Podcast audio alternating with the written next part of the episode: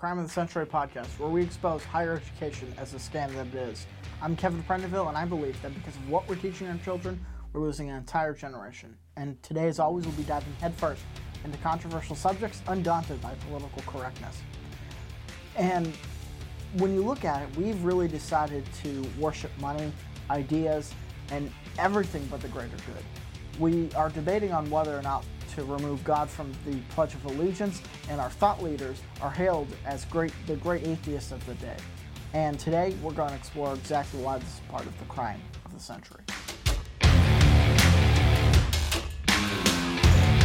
So at the end of the day, it's uh, really comes down to idolatry, and to start to, to realize how we got this far off the beaten path, we have to understand what the pillars of our own belief system is.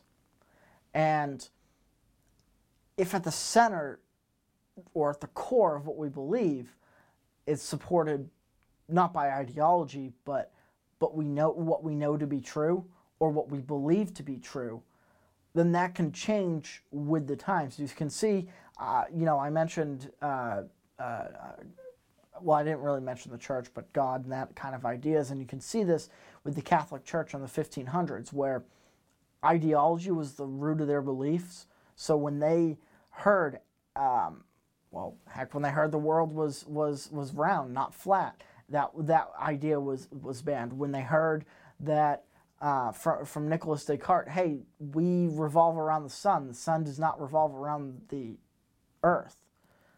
Um, the that that was banned. That was you couldn't acknowledge that. You couldn't trust science because the ideology was more important than science. Now, the church had eventually rectified it. It took, uh, you know, the Protestant movement and it took uh, wars of religion, but eventually, over a couple hundred years, um, the church did acknowledge that the center of, the, of, of our solar system is the sun and not the earth. And so you bring that to, to modern day, and I'm not talking about the Catholic Church so much here anymore, but you bring that to the universities, and their belief system, what how they see the world, is not built on empirical fact anymore. What can be seen as true, what we know can validly construct the world. Instead, it's based purely on ideology. So when the facts say that something isn't so, it's the facts that have to be denied, not the ideology. So something like you bring up um, uh, the gender pay gap, and you say, okay, well, there's a study done that said it took uh, men and women of the same age and said, are you paid the same across different industries? And it came out men were paid, I, I forget what was 73% or, or 7 uh, women were paid 73 cents for every dollar a man makes or something like that. Sounds terrible on the on the outside because um, we would have thought we'd be past that. And there was even a law in the 60s that was passed that said you could you can't legally do that. You can't pay a woman less than a man for the same job. And the slogan has become in the universities and um, among the gender equality crowd that you know equal pay for equal work. You have to you know pay men and women the same. But you look at the study and it didn't account for things like did the females take time off? Did they, um, it didn't even check industries. So maybe they're in a profession that doesn't pay as much. It just took into account age and uh, how much they made, essentially. And so there are all these other factors that did not go into the study that would perhaps change how what we extrapolate from that study. And I'm not saying that the study itself was incorrect or that it wasn't done correctly, but the idea is well, this fits into our neo Marxist ideology because it's clear that there's an oppressive structure, an oppressive system in place that needs to be dismantled, and that is everything that's traditionally American. And it's not a very scientific, it's not a very mature way of looking at the world, really, because not every ideology fits the facts of life and the way the world works. And when you look at the left that wants to, really the universities that wants to deconstruct everything to a point in which it it is not only even boiled down to, to an essence like a like a philosophical belief system, but essentially take the spirit out of everything and that they believe that the world is just a place of things that you have no no ability to create action in the world to create potential in the world. So the world is just a place of things um, again we mentioned atheism in the in the beginning of the uh, episode which is the belief that nothing happened so that nothing was created and nothing will ever happen and that you'll just live and die and clearly that's not the case you know we know people that that, that are, are so old their bones the, the dust from their bones doesn't even exist anymore but we know their names. Uh, I'm talking about the Romans, the Greeks, um, and, and, even before then, um, the Egyptians before then.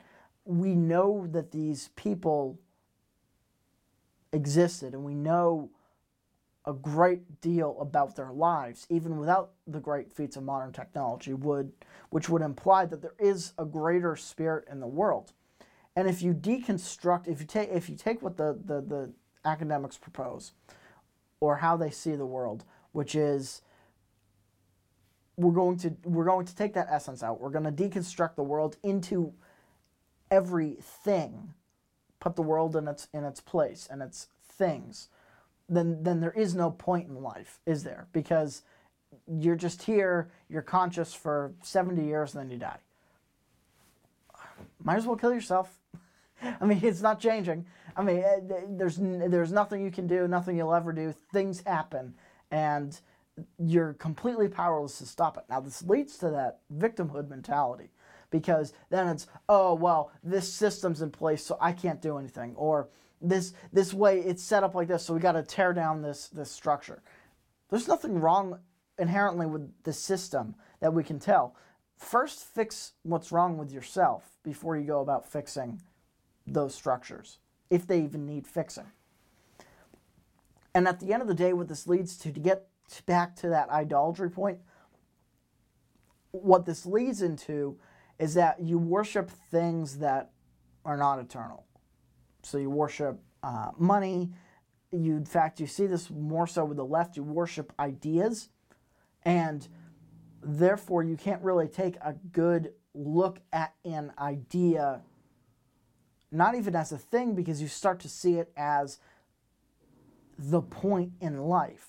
So if the point in life is to establish kind of this this communist idea of the world and somebody challenges it, you don't change your worldview, you go and shut them down because you don't want anybody challenging the very principles on which your entire life is founded. And that's not a decent recipe for success in life. That we have to get out of the the world is a place of things mentality and understand more so, I would argue, that the world is a forum for action. Okay, you're conscious for this amount of time, you have this amount of time on earth. What are you going to do with it? What are you going to act on with that potential? What how are you going to accomplish what you want to accomplish? That leaves us with two things. Money and in and of itself, dollars, is uh, they are just a representation of value. So the more value you bring to an equation, the more you're paid. We can understand this by the fact that, well, some people have more money than others because some people, frankly, are worth more than others. Their time is worth more.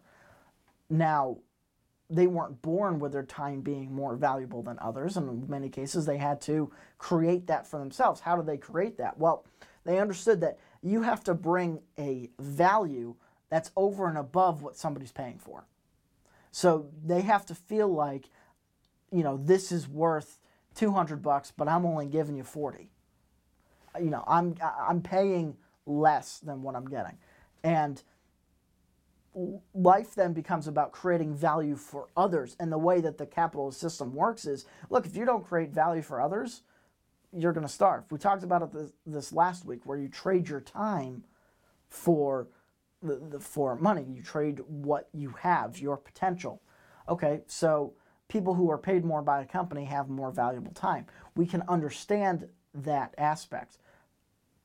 And so you are providing value to greater value to society. So all of this comes back to the idea too that look, money's just a tool, like anything. People, you know, we all say we want a, a million bucks. No one says they want a million wrenches. We understand that. And I'm not saying it's a bad thing to go chase. If you have the ability to drive that kind of value, and I believe you do, I believe that everybody has the ability to drive that kind of value because everybody can create something. Uh, it doesn't matter in any industry, from from uh, Salvador Dali and his very odd paintings to the, the firefighter protecting uh, uh, families day in and day out. Everybody has the ability to create value because of the potential that their life holds inherently. We know that. And so, good. If you want money, good. But why? what are you going to do with it when you get it? Okay. You say, you know, I want a million bucks. I want money. Here it is. I'm going to give you all the money you want. Uh, let's just say I'm going to put it, push it right over to you. What are you going to do with it? I mean, you can buy a big house, can buy a sports car, you know, can buy an attractive wife, anything. But what then? Um, what, how are you going to change the world? How are you going to keep acting on that potential? And that's really what drives somebody is a goal and a purpose in that time span of uh, uh, that they have in life. And is it that we put stuff as the goal? Like if you say your goal in life, again, it goes back to I want to drive five million bucks. I want to make five million bucks a year. All right. So let's say you do that for 10 years. So you have, what's 5 times 10? 50, right? Basic math here. you got 50 million bucks when you retire. And then what? I mean, are you going to blow 50 bucks and, you know, between the age of 65 and 80? Because by the time you're 70, you're not even going to remember your own name. So what what are you going to do with it? See, with that kind of money, you can build – anything. I talk about uh, real estate just in the physical world. You can build places for people to live. You can build other businesses to create more value. There is nothing that you can't do with with that kind of money. But again, money is just the tool to do what you know you can do in the world. And to take it helps bring the philosophical and make it material. Because you can say, you can dream about all the things that you want to see in the world, well, you can actually affect that change if you have the right funds and the right people in your court. And with the right amount of money, the right amount of attention, the right amount of value, people who have done the same will start to gravitate towards you. And then you have to, to we have the idea then that somehow those with more, or really what we've been taught is don't go for that. Don't go for more. You know, take take what you have and just be thankful for it. But uh, and that doesn't necessarily come from the academics. That just comes from society as a as a whole. And I think it comes from again a loss of purpose because I know personally for the things that I want to accomplish during my life, I can't really afford to not try to create that much value. I can't afford to not try to produce for others. And I know I, I know it's the same with you. I don't know what your life goal is. I don't know, and, and I'm not a coach or a life guru or whatever you want to say. I'm not trying to be. I'm just explaining what I know is sustainable, what I know drives people, what I know why I get up in the morning. It's not because I say, you know, I want to punch somebody in the nose and steal, and steal their wallet. Because that essentially that's what you're doing if your entire goal in money is uh, your entire goal in life is money. You might as well rob people. And I understand that I need to affect the change I want to see in the world with the greatest tool that we have, which is our potential, not money. And so at the end of the day, when it comes to really the idea at the center, what what is that gnawing thing in you that you have that you know you want to change that you know bothers you but you haven't we haven't done anything about it? It's something big and it's it can't be you know um, uh, you know I, I want the cat litter box moved. You know it, it can't be that little that little that little annoyance. When i'm talking about something that bothers you you either see it in the news or you see it and you say i could be doing that i could fix that i know i know how to fix that i know the solution to that problem. And it, it should be a big problem and figure out how to fix it. That's sustainable. That drives you in life. That gets you through the bad times because you know, hey, I'm doing this because I need to get here. I'm doing this I'm doing this minimum wage job because I need a stepping stone. I need my own money to go and build my own business. I'm, I need to do this. I need to do X to accomplish Y. And we see so many people, especially in, in, in colleges, that don't have a goal. They just, but who's who's telling them? It's, it, I mean, people are are are professors who have given up on their own goals, who have given up on their own dreams, who are going to be professors because it's a decent paycheck, and at some point in life they'll die. Why why are you teaching people who have plenty of potential? anyone under 20, heck, anyone under 40, anyone. I've never met someone who doesn't have potential. I mean, think about it. The, the um, Uh, Andrew Carnegie was how old before before he made any money? I mean, he came over here when he was 20 or 30, and he was broke for the first couple of years. He must have been 50 before he really started making any money. It, some people are blessed in making it early, but if you focus on creating value, it, it'll come. And it has to do with honing in on that problem that you solve in life. And I'm, i kind of want to close this with the solution that at the end of the day, you got to bet on yourself that you can do it. And, you know, I could talk about potential, I can talk about deconstructing the world as a place of things or versus a place of action, and understanding that we need a, a, place of action and we can't worship money itself because it is just a tool. We can talk all about that. We can talk about how really your money is being taken away from you by going to college to pay for this this this droning in of you'll never be anything. We can talk about all of that, but at the end of the day to accomplish what you want to accomplish in life, you can't get it from me. You know, it's got to be from you. You've got to bet on yourself. At some point, you got to say this is the hill I want to die on and so, somebody's going to have to take me off of this hill. You know, I'm going to dig my heels in, and nobody else. Somebody's going to have to have. It, it can't be just one person. It's going to be a mass of people are going to have to push me off this hill, and they're going to have to. They're going to have to bury me on this hill.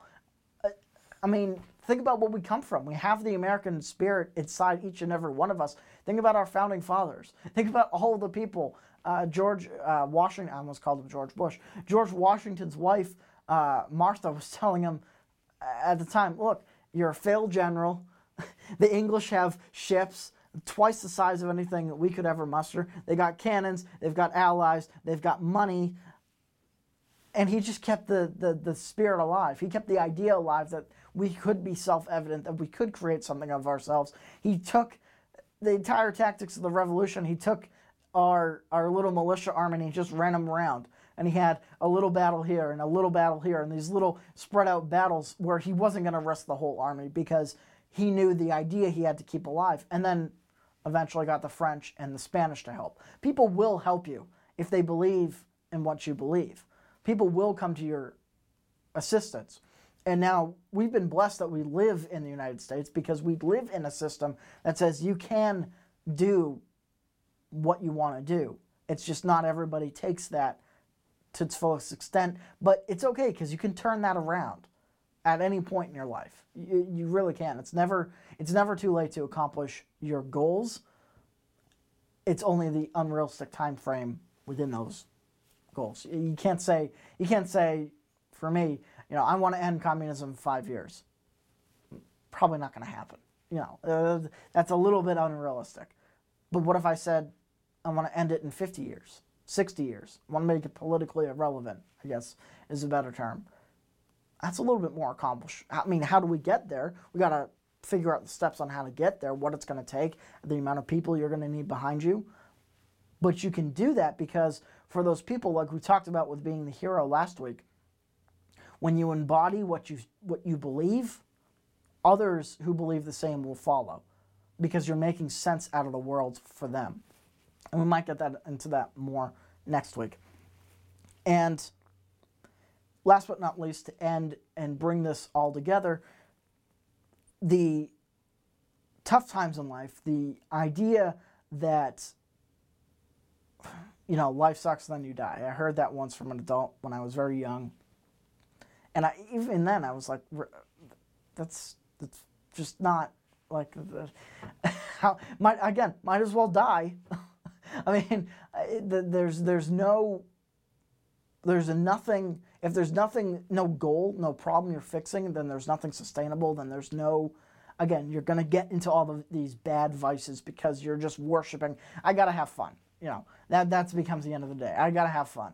You know i'm not to you know i'm not to kill myself. I'm just to have fun. And okay fine. But when you're 80 and you can't have fun anymore what are you waiting for? So the action steps I would encourage you, as I've done, to take. Find a big problem in the world. It, has got to be big, so big that, that, that, that people think that it's just going to be a problem forever. And it's got to be something that motivates you. It's got to be something that you, every time you hear about it, you get angry. You have some sort, sort of basic primal response to. And I, and I say primal because you don't it, it, it bothers you at such a level that it turns you into an animal. It, it, it, it, the problem itself is so buried deep within you that you know it's got to change. That I can't help you find, but I'm sure I'm describing something that you can picture in your mind. And all right, figure out a way to, to, to, to solve it. Who do you need? How much money do you need? And how do I get those two things? Again, money comes from value. How do I create so much value for others that I get that amount of money that I need? And then go solve it. We still remember Julius Caesar, it's been 2,000 years. All right, so you can not only fix any problem if it's big enough in the world, but you can live forever, truly. And the fact that we no longer believe this is part of the crime of the century.